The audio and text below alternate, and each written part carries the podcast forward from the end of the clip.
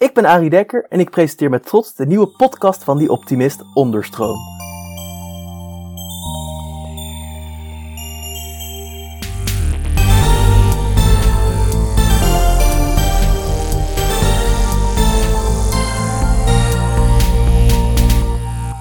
Hallo iedereen! Zoals altijd bieden wij om de week een podium aan mensen en ideeën die meer aandacht verdienen. Vandaag spreek ik met oprichter van Follow This, Mark van Baal. Hallo Mark! Om te beginnen, vertel eens wat over jezelf. Goedemiddag, Arie. Ja, ik ben Mark van Baal. Heb Follow This in 2015 opgericht nadat ik een flink aantal jaren als journalist over de olieindustrie had geschreven. Onder andere voor The Optimist. Dat paste heel goed bij mij, omdat ik zelf ook een behoorlijk optimist ben. En altijd zei van, zou het niet geweldig zijn als bedrijven als Shell, BP, als die al die miljarden en al die intelligentie zouden inzetten op die energietransitie naar duurzaam in een stroomversnelling te brengen. Hè. Die bedrijven kunnen dat. Die hebben miljarden te besteden. Die kunnen in één keer de hele Noordzee vol met windturbines zetten.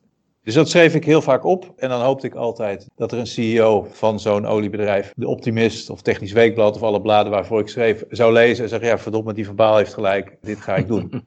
ja. nou, dat werkte niet. Ik was niet echt een invloedrijke journalist, moest ik concluderen. En toen kwam ik eigenlijk door het verhaal van ABN Amro, waar als je dat kan herinneren, in 2007 een hele kleine activistische aandeelhouder met 1% dat bedrijf in drie stukken kreeg. 1% hadden ze nou. Heel agressief, heel korte termijn.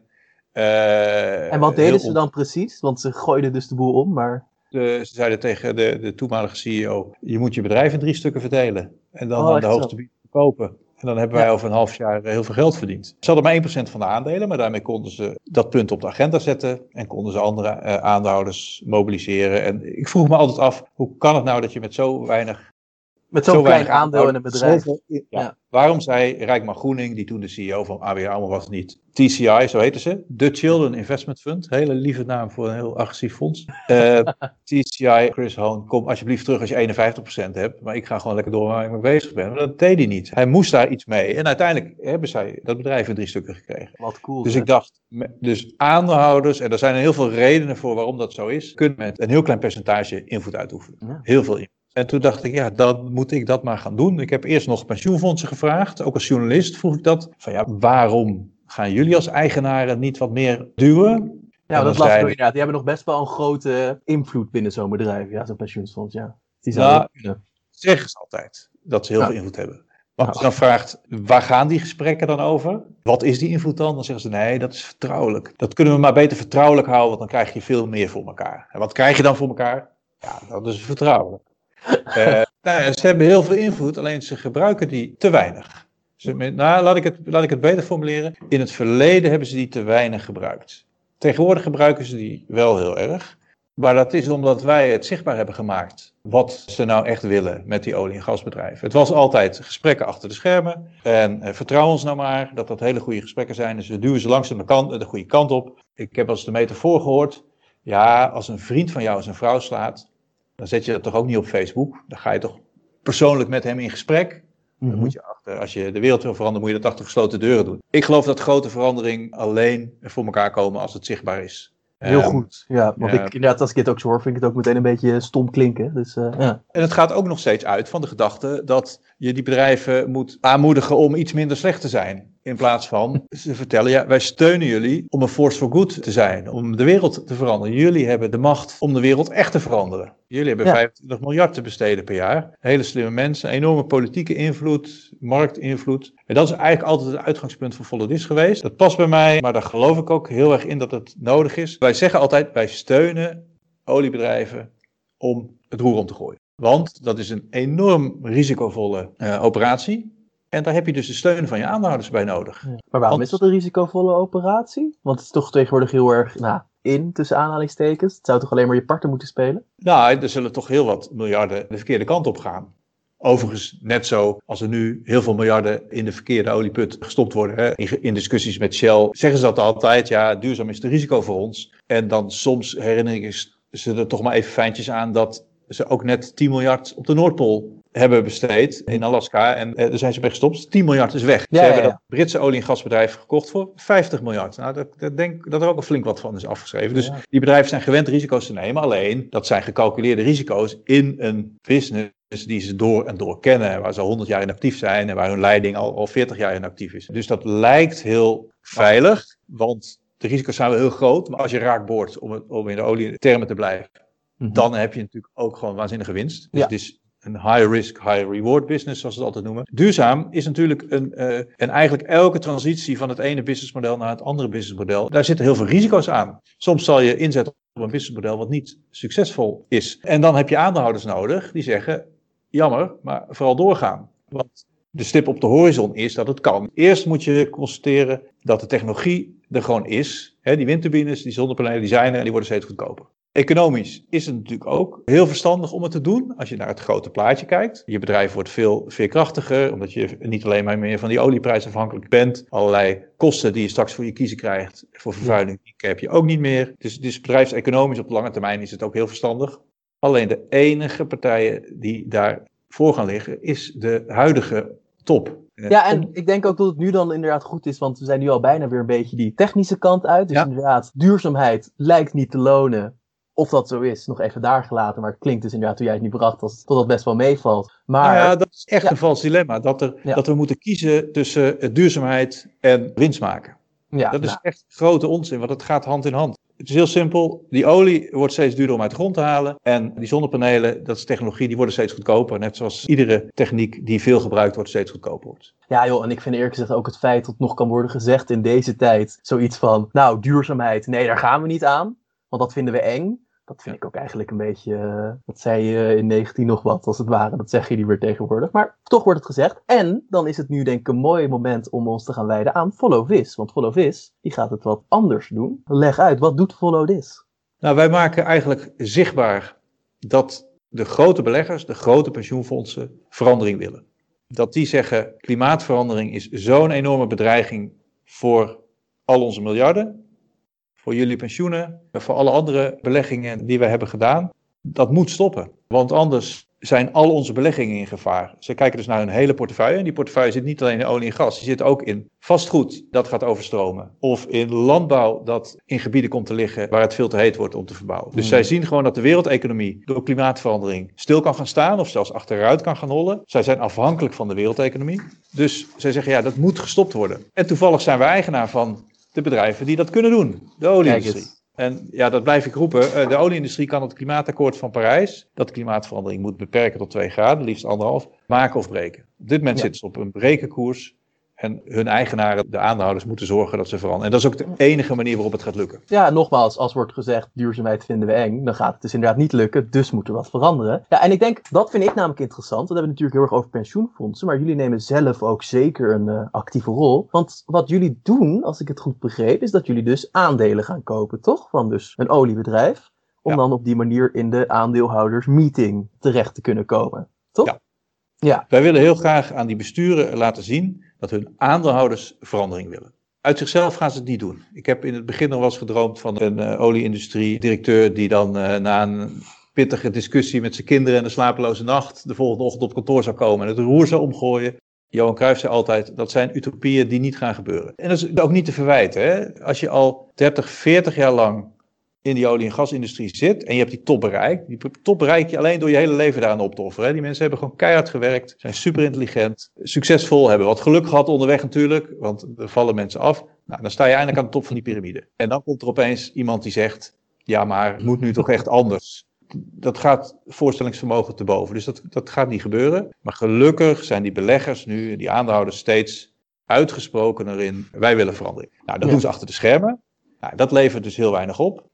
Maar zodra het zichtbaar is, en dat is eigenlijk het enige wat wij doen, wij maken zichtbaar dat een flink aantal beleggers wel verandering wil. En dat doen we door genoeg aandelen te kopen, nu tussen bijna 6000 aandeelhouders, om iets op de agenda te mogen zetten. En dan moet er over gestemd worden op de aandeelhoudersvergadering. Ja, en dan worden al die grote beleggers en al die pensioenfondsen die altijd zeiden, ja, maar achter de schermen hebben we een heel goed gesprek, die worden dan toch wel gedwongen om kleur te bekennen. Ja, want ik denk ook dat het nu dan goed is om denk ik ook even aan onze luisteraars uit te leggen. Want jullie doen dat met een, ik heb dit zelf uitgezocht, dus Ja. corrigeer me Ja, als ja. het fout is. Want ik bedoel, jij weet hier veel meer over dan ik. Maar met een aandeelhoudersmotie, zeg Ja. het goede woord? Ja, nou, een aandeelhoudersmotie. En wat daarmee dus eigenlijk inderdaad dan de bedoeling is, is dat een groep aandeelhouders het bestuur van het bedrijf laat zien van hé, hey, eh, we willen het hierover hebben en we willen hierover stemmen. Ja, toch? Ja, op dus de jaarlijkse bijeenkomst van een bedrijf. Dus bij de grote nou, topvergadering zeggen dan dus de aandeelhouders, ho even, we willen het hierover hebben. Ja, ja, en, jullie, en jullie werken er dan dus naartoe om dat dus op de agenda te krijgen. En dat doen jullie wel op een bijzondere manier, toch? Ook nog zelfs buiten dat. Ik las over dat jullie uh, short-term financial en social non-financial allebei niet zagen als de oplossing. Als je dat even kan uitleggen. Oh ja, nee, ja, traditioneel heb je twee soorten activistische aandeelhouders. Ja. En dat zijn dus die korte termijn financieel gedreven activisten, zoals toen bij ABN AMRO, die eigenlijk maar één doel hebben. En dat is op korte termijn heel veel geld te verdienen, bijvoorbeeld door een bedrijf in stukken te splitsen, door delen van het bedrijf te verkopen. We hebben het bij Unilever ook pas gezien. Dus dat zijn de activistische financieel gedreven aandeelhouders. Dan hebben we nog een ander soort aandeelhouders. Dat zijn meer de sociaal gedreven aandeelhouders. Heel actief in Amerika, omdat daar de drempel om een resolutie in te dienen wat lager is. En die wijzen op social issues. Diversiteit, discriminatie, maar ook vervuiling. Er is een hele bekende resolutie die zei: McDonald's, ga nou eens een keer rapporteren hoeveel van die schuimbekertjes je per jaar in jullie prullenbakken verdwijnen. McDonald's moest dat gaan rapporteren. Die hebben toen dat daarop grond daarvan beleid veranderd. Maar bij die tweede soort aandeelhoudersactivisten is natuurlijk altijd het tegenargument van het bestuur. Ja, hartstikke goed, maar we moeten wel een balans houden tussen sociale issues en winst maken. Want anders bestaan we niet meer, et cetera. En, en, die leggen altijd dat, dat valse dilemma op tafel van we moeten kiezen tussen. En wij zijn lange termijn financiële activisten. En bij ons is, is het morele issue, het stoppen van klimaatverandering, en het financiële issue, zorgen dat er een wereldeconomie blijft draaien, die gaan natuurlijk hand in hand. Want als we klimaatverandering niet gaan stoppen, is het natuurlijk rampzalig voor heel veel delen van de wereld en voor heel veel mensen. En dus dat is natuurlijk een enorme moreel, morele verantwoordelijkheid. Alleen wij overtuigen grote aandeelhouders om voor onze resolutie te stemmen met financiële argumenten. Ja. het is gewoon een te groot financieel gevaar. Nou, maar wel echt cool, want dat hoor je toch niet zo vaak. Dus ik vind dat wel. Je bent echt een beetje advocaat van de duivel hierin, ondanks alles, toch? Het, is, nou, het is echt een nieuw soort aandeelhoudersactivisme. Waar je zegt, ja, de financiële en de morele argumenten die gaan hand in hand. En dat biedt dus de mensen binnen die beleggers die echt verandering willen, de kans om hun collega's te overtuigen. De helden van dit verhaal zijn de mensen binnen de grote pensioenfondsen, binnen de grote beleggers, die hun collega's en hun bazen overtuigen van er staat iets op de agenda bij Shell, BP, Equinor. En het bestuur vertelt dat we daar tegen moeten zijn, maar nee, we moeten daarvoor stemmen. En dat is in die wereld, is dat not dan, niet gebruikelijk. Want de makkelijkste weg is gewoon zeggen, ja, een resolutie van een NGO, zoals het dan heet, een niet-governementele organisatie, het bestuur zegt tegenstemmen, dus dat moet vooral... Uh... Nee, maar je zei het best duidelijk. Dus er wordt echt gewoon gezegd van bovenaf, niet hierop stemmen is niet financieel waard. En wat jullie dus proberen te doen, jullie zoeken die mensen ertussen uit en gaan er naartoe en zeggen, hé, hey, het kan hartstikke goed hand in hand gaan. Of in ieder geval, als we zo doorgaan, gaat het ook nergens heen. Dus ik kan wel blijven zeggen, maar ik vind het dan wel best heftig en ook echt best wel eng. Tot letterlijk dan dus het bestuur van zo'n bedrijf echt gaat zitten lobbyen van, hey, nee, zeg nee, zeg nee. Hoe, hoe, hoe kan dat tegenwoordig nog, of zo? Het verbaast me gewoon een beetje om dit te horen, dat er nog zoveel, nou eigenlijk gewoon hard nee wordt gezegd in een wereld waar iedereen maar in zegt, ja, groen dit, zonnepaneel dat. Ja, nee, het kan dus ook niet meer. Dat blijkt dus gewoon, en daar zijn die besturen van die oliebedrijven enorm door verrast, dat het inderdaad niet meer kan om tegen de energietransitie te zijn, of in ieder geval van de energietransitie te zeggen, het zal mijn tijd wel duren. Ik Gezegd wordt, van natuurlijk, we moeten veranderen, laten we erover gaan praten. Wanneer we dat gaan doen, maar niet morgen en ook niet overmorgen. Altijd echt 30 jaar later. Ja, ja, 2085, dat is het jaar.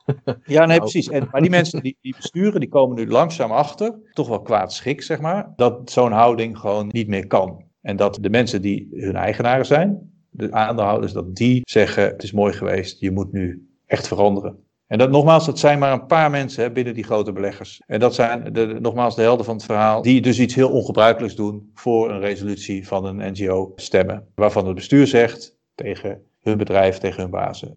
Je moet ons steunen door tegen die resolutie te stemmen. Dat is eigenlijk het letterlijke stemadvies meestal. Eerst omdat die onredelijk was. En toen hebben ze een kleine belofte gedaan. En toen hebben ze gezegd, nu is die onnodig. Want we hebben nu wat beloofd voor 2050. Ik denk dat het wel even hier dan nog even goed is om terug te gaan, want ik vraag me dan wel af, wat staat er in zo'n motie? Want we weten dus nu, je kan dus iets indienen bij een vergadering, daar wordt op gestemd. Maar ja, een motie kan heel veel zijn, zeg maar. Een motie van wantrouwen komt ook meteen op, maar het zal wel niet ermee te maken hebben. Ja, er staat eh, niet in wat zo'n bestuur moet gaan doen. Oké. Want dat is binnen die wereld niet gebruikelijk. En dat je het bestuur gaat opdragen van u moet investeren in windturbines of u moet investeren in zonnepanelen. Dat, dat, is, dat mag niet, maar je kan ze wel een richting aangeven. Sure. En wat wij dus eigenlijk, we hebben het geprobeerd zo simpel mogelijk te maken. En we zeggen eigenlijk alleen maar, uh, je moet doelen stellen die aansluiten bij het klimaatakkoord van Parijs. Ik hoor heel, heel vaak klimaatakkoord van Parijs, dat is jullie nou, boeg, zeg maar. Dat is de boot ja. die jullie allemaal willen volgen, ja.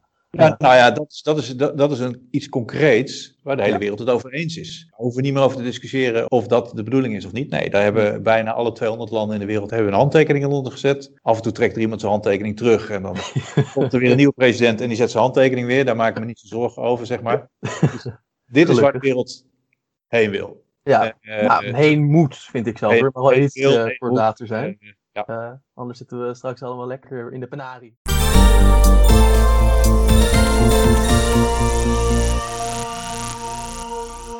Maar in ieder geval, dus dat inderdaad. En dus in die motie staat dus eigenlijk gewoon bijna een beetje. Nou, smeken is het natuurlijk niet, maar gewoon. Je vraagt aardig: hey, jongens, jullie hebben dit ondertekend. Hou je er nou ook gewoon aan? Ja. Nou, nee, kijk, die bedrijven hebben het niet ondertekend. Hè? De landen hebben het ondertekend. Maar wij zeggen eigenlijk alleen maar: wij, de aandeelhouders, steunen jullie om het voortouw te nemen in de energietransitie om het prijsakkoord te halen. En dat kun je doen door doelen te stellen voor al je emissies die aansluiten bij het klimaatakkoord van Parijs. Want in het klimaatakkoord van Parijs staat natuurlijk alleen die 2 graden. Van we willen de opwarming beperken tot 2 graden, liefst anderhalve graad. Daar hoort natuurlijk een hoeveelheid CO2 bij die in de lucht nog mag. Daar zijn rapporten over geschreven. Dat is vrij makkelijk te vertalen en het komt grofweg neer. Daar moet je wel in 2050 mag je eigenlijk niks meer uitstoten. En in 2030 moet je al uh, tientallen procenten minder uitstoten. Is dus dat een beetje realistisch eigenlijk? Gewoon puur omdat jij er dingen over weet? Ik vind dat zelf interessant. Het is absoluut uh, realistisch. Het is technisch mogelijk, economisch mogelijk. Alleen de gevestigde orde uh, die wil het staat. Niet. Dit is natuurlijk, de zon levert binnen een uur genoeg energie aan de aarde om de wereldeconomie een jaar te laten draaien. Dus we hoeven echt niet die fossiele brandstoffen te verbranden. Alleen we moeten dat wel zo goed mogelijk gebruiken. En er zitten heel veel technische uitdagingen aan. Hè. Onder andere het opslaan van die elektriciteit. Want het is natuurlijk, je zet het meestal om in elektriciteit. Als het hard waait en de zon schijnt, heb je te veel. En als het niet waait en de zon schijnt niet. Uh, ja, dan, het is natuurgebonden. En dat is, heeft zijn voordelen, het heeft zijn nadelen. Ja. Dus er nee, heel, veel, heel veel uitdagingen aan, maar er is genoeg. En wat een hele mooie oplossing is, dat, dat straks al die elektrische auto's, als ze stilstaan, aan het net hangen en die elektriciteit terugleveren. Dat, dat is het meest praktische oplossing. Dus, maar technisch, dus technisch-economisch geen probleem. En we zeggen alleen maar breng je emissies terug in lijn met prijs. Ja, je kan moeilijk meteen gaan zeggen van uh, alles elektrisch en windmolens, dat snap ik. Je, ja, je, kan, je, klein. je mag dus ook niet zeggen je moet al je investeringen duurzaam stoppen. Want hm. dan ga je met het investeringsbeleid bemoeien. Maar het is natuurlijk een Trojaans paard en dat weet iedereen. Als je eenmaal doelen hebt gesteld in lijn met Parijs, dan kun je maar één conclusie trekken. En dat is stoppen met zoeken naar nog meer olie. Ja, al die ja, nou, uh, Als je zegt we gaan ons hier aan houden, dan kan je moeilijk zeggen, maar we gaan wel precies op hetzelfde pad door. Ja. Nee, precies. Dus wat dat betreft is het een Trojaans paard en dat weet iedereen. Dat is ook de reden dat ze zo tegen onze resoluties zijn, omdat ze weten wat de consequenties zijn. En dat is enorme verandering. Enorme veranderingen. Maar goed, dat staat dan op de agenda. En dan eerst zegt zo'n bestuur van zo'n oliebedrijf: Ja, maar jij wil dat we al onze emissies terugbrengen. We willen best onze eigen emissies terugbrengen. Maar de emissies die vrijkomen als onze producten gebruikt worden, ja, dat is niet onze verantwoordelijkheid. Wij kunnen niet bepalen wat onze klanten met onze producten doen. Dat was eerst het argument. Nou, ik zei ja. eens, als ik mijn geduld verloor, ik denk dat jullie klanten die producten van jullie gewoon verbranden, maar wat ja. anders. Maar dan zeiden ze, hè, maar wij bepalen niet wat voor auto jij rijdt. En er is nou eenmaal een vraag. En als wij het niet doen, dan doet iemand anders het nog slechter. Nou, je kent alle argumenten. Dus het... Klassiek put-argument, inderdaad. Dus dat was de eerste reactie van Shell, maar later ook, toen we bij BP actief werden en bij Equinor in totaal precies hetzelfde. Die resolutie van Follow This is onredelijk, want het vraagt ons om de emissies van onze producten terug te brengen. Dat heet scope 3 in het jargon, daar, daar praat ik de hele dag over. Scope 3 or not scope 3, heb ik wel eens in een speech gezegd. Die vraagt ons scope 3 terug te brengen. Ja, dat is niet onze verantwoordelijkheid. Dus die resolutie is onredelijk. En daarom moet u tegenstemmen. Dan gaat vervolgens in het geval van Shell 6% van de aandeelhouders voor die resolutie stemmen. Uh, maar dat was in 2017. Nou, dat klinkt heel weinig, maar als je Ik nou, vind het nog best veel. Het is 6 miljard, dus het is best veel geld. Maar 6% klinkt als heel weinig. Maar hou in je achterhoofd, bij ABN AMRO was er maar 1% nodig. En als je naar alle andere resoluties kijkt, er staan meestal zo'n stuk of 20 resoluties op de agenda. Alle andere resoluties stemt 99, zoveel procent mee met het bestuur. Nou, kijk eens. Noord-Koreaans, noem ik het altijd. Als dan op een gegeven moment resolutie 21 komt, En dan stemt niet 99% met het bestuur mee. Nee, dan stemt 6% tegen het bestuursadvies in en nog 5% of meer onthoudt zich. Dus meer dan 10% volgt het bestuursadvies niet. Nou, dan is er wat aan de hand en dan moet er wat gebeuren. Nou, die conclusie heeft Shell ook getrokken in 2017. Dus een half jaar later kwamen ze opeens toch wel vrij onverwacht met een ambitie om scope 3, de emissies van hun producten, terug te brengen. Nog veel te weinig om prijs te halen, maar ze waren wel het eerste oliebedrijf dat dat deed. Dus Gaat konden hand. En toen was natuurlijk meteen het advies in 2018, toen we weer precies hetzelfde op de agenda zetten. Ja, nu is die resolutie niet meer onredelijk. Nee, nu is die onnodig. Want we hebben een ambitie en we zijn industrieleading. Meneer Van Maal, gaat u alsjeblieft nu naar ExxonMobil. Nu mag je weg. Ja, ja nu, eh, nu, laat ons nu met... Nou, dan stemt toch weer 6% voor. Nou, toen hebben ze het nog een keer opgeschroefd. Dat was afgelopen jaar. Dan gaan we even heel snel naar 2020. 2020 hebben ze weer die ambitie op. Wij zeiden altijd, ja, het is een ambitie, veel te vrijblijvend. Bovendien, we zien nog niks gebeuren nu. Er moet nu wat gebeuren. Dus hij, die ambitie moet een target worden, moet een doel, een hard doel worden. En er moet echt wat gebeuren nu. En dan hebben ze in april afgelopen, of dit jaar, hebben ze een nieuwe ambitie aangekondigd. Ja, we, gaan nu, we zijn nu echt een net zero emissions bedrijf. In 2050 stoten wij niets meer uit. Dat was het verhaal in de media. En een kwartier later, agenda van de aandeelhoudersvergadering. Ja, die follow this resolutie is nu natuurlijk totaal overbodig geworden. Want wij hebben een fantastische nieuwe ambitie. Maar wat gebeurde er in mei? Het heeft weinig aandacht gekregen omdat het door, door COVID alle aandeelhoudersvergaderingen achter gesloten deuren waren. Toen ging het aantal stemmen van 5,5 naar 14,4 procent bij Shell, bij Equinor naar 27, bij Totaal naar 17. Dus, en, en ook, ook, ook, die bedrijven hadden zo'n 2050 ambitie. En eigenlijk Waarom dan eigenlijk? Oh, nogmaals, ik hoor wel vaker dat mensen als ze eenmaal de wortel worden voorgehouden vrij snel zeggen, ja top, we zijn klaar. En toch bleef het maar kelderen, ondanks dat ze, ja, ambities, dus niet heel vrijblijvend, maar daar trekken de meeste mensen niet zich heel veel van aan. Wat gaat daar dan goed? Die beleggers, die hebben daar eens kritisch naar gekeken. En die hebben gezegd, ja, fantastisch dat je een ambitie voor 2050 hebt, maar wat doe je nou eigenlijk vandaag? En wat doe je morgen? En heb je in 2030 dan echt minder emissies? En allemaal willen ze nog even flink doorgroeien.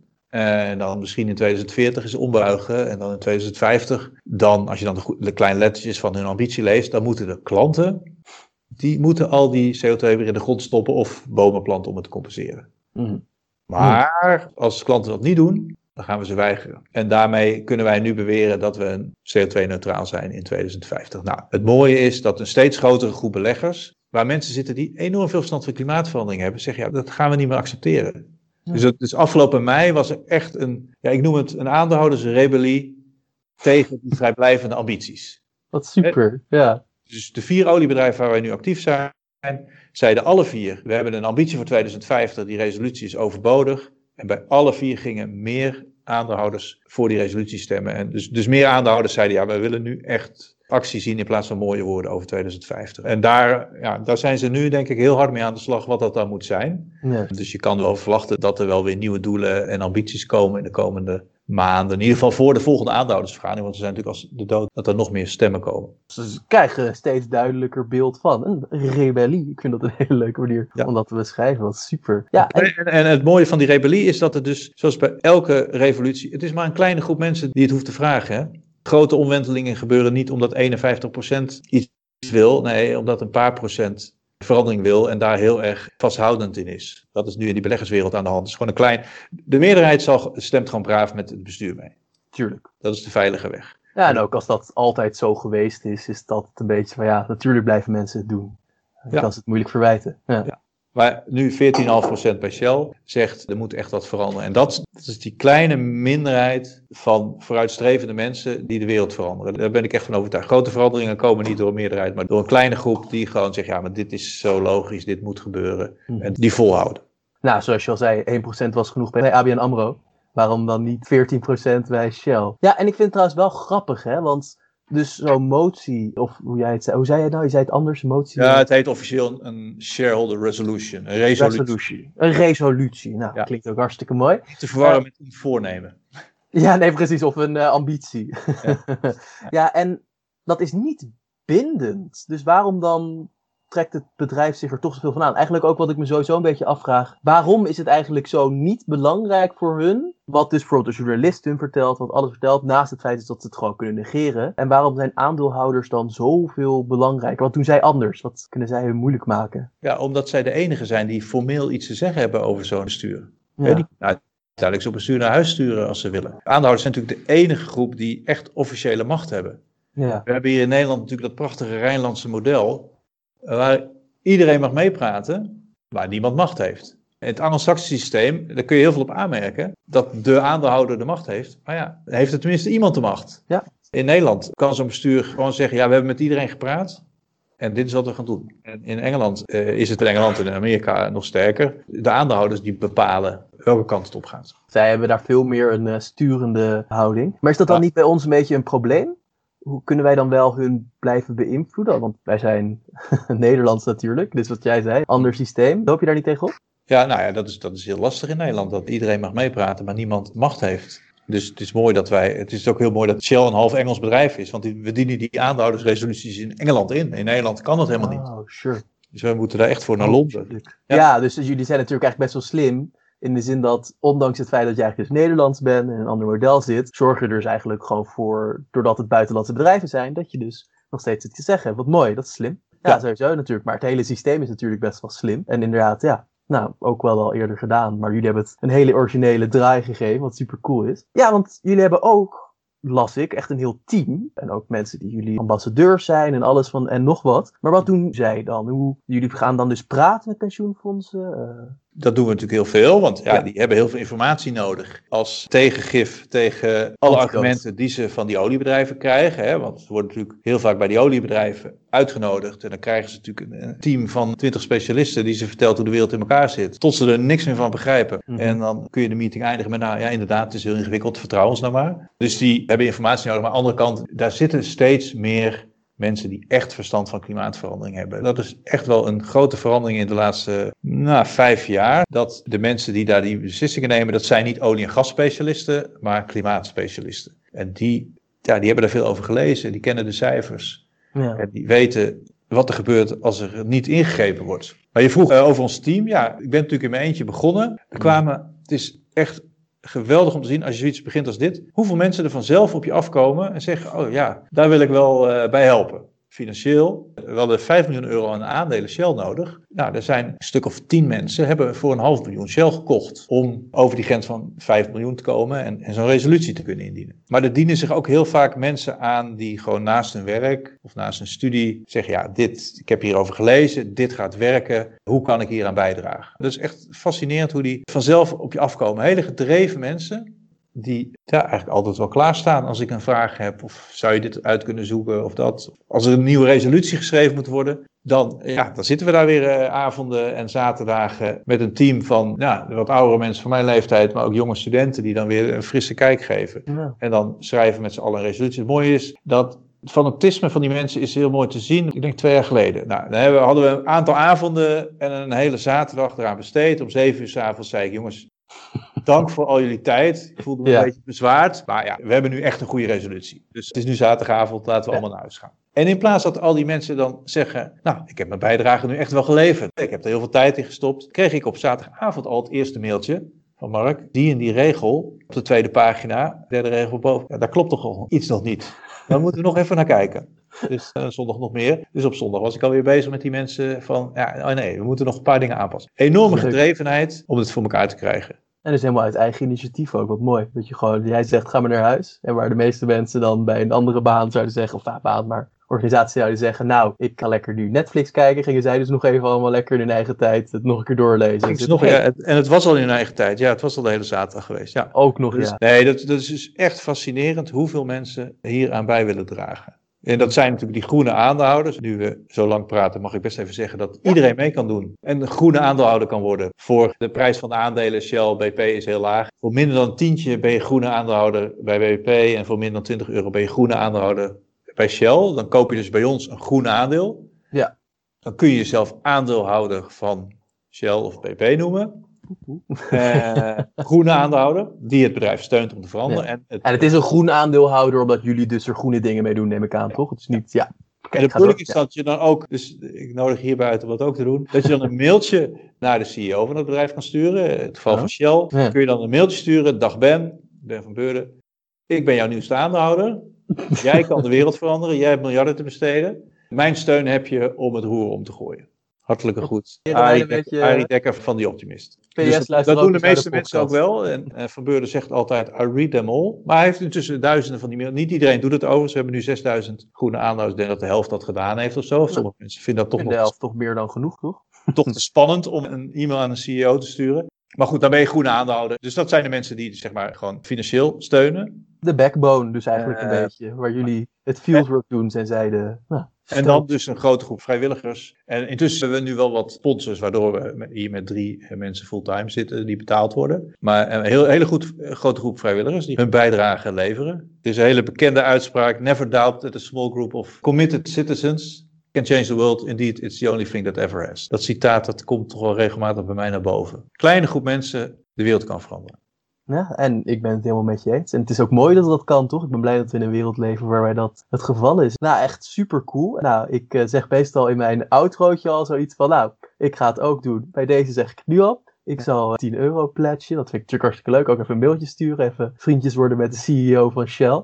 Ja, ja, ja. Voeg vooral je eigen tekst eraan toe. Ja, ja, precies. Nou, hey, ik ben een redacteur, dus ik ga mijn best doen. Hey, en ik vind het altijd leuk om eigenlijk een beetje naar het einde iets meer ons naar de toekomst te gaan richten. In dit geval dan vraag ik me eigenlijk een beetje af, wat zou dan voor jou de ideale toekomst zijn? Wat wil jij nou echt eigenlijk? Wat is het doel dat je wilt bereiken met deze moties? Nou, natuurlijk groener, duurzamer.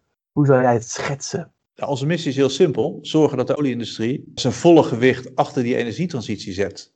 Hm. Dus al die miljarden, al die intelligentie, al die politieke macht, al die marktmacht gebruikt om die energietransitie naar duurzaam en een stroomversnelling te krijgen. Dat is de enige manier om dat klimaatakkoord van Parijs te halen. Hm. Dus dat is simpel onze missie. Zorgen dat de olieindustrie verandert, want we hebben ze gewoon keihard nodig. Want ik wat ik me dan wel afvraag, maar dat zal dus wel denk ik moeten kunnen. Is het niet een beetje moeilijk, want je noemt het zelf ook al de olieindustrie. Is het dan niet ook een beetje moeilijk voor hun om die stap te maken naar we zijn nu een zonnepanelenindustrie?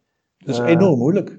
Ja. Want daar zit een top die ja, olie en gas door hun ader hebben lopen. En die zich niet kunnen voorstellen dat de wereld zonder olie en gas kan. Maar langzaam zijn de aandeelhouders ze aan het wakker maken. Bij BP is dat nu echt gebeurd. We gaan nu samen met BP voor volgend aandeelhouderseizoen 2021. We gaan gewoon samen een resolutie schrijven. Die hebben een nieuwe CEO. Die zei, ja, ik snap al wat jullie willen. Ik wil dat ook. En ik heb de steun van mijn aandeelhouders nodig. Wij gaan samen een resolutie indienen. Dat was altijd ons doel van het begin af aan. En die zal de eerste zijn die echt het roer omgooit. Ja, ik hoop het. En dan als één het doet en de aandeelhouders waarderen dat, de klanten waarderen dat, dan gaat de rest ook zien, hé, hey, het kan ook anders. En want Super, we hebben, ze alle, we hebben ze uiteindelijk allemaal nodig. Hè? Als de olieindustrie niet een energieindustrie wordt, dan is het klimaatakkoord van Parijs kansloos om te halen. Nou, dus van olieindustrie naar energieindustrie. Ja. Prachtig. Nou, wat cool zeg. En dus ook goed om te horen dat het dus ook echt al goed gaat. Dus jullie maken al jullie, jullie banen je al door de moeilijke wereld van de olie heen. Nou, echt eh, super. Ook echt, eh, nou, super bedankt. En eh, ja, nou, ik, ik snap het wel. Ja, ik sta, ik, ik steun jullie in ieder geval. Hey, dankjewel Harry. Dankjewel.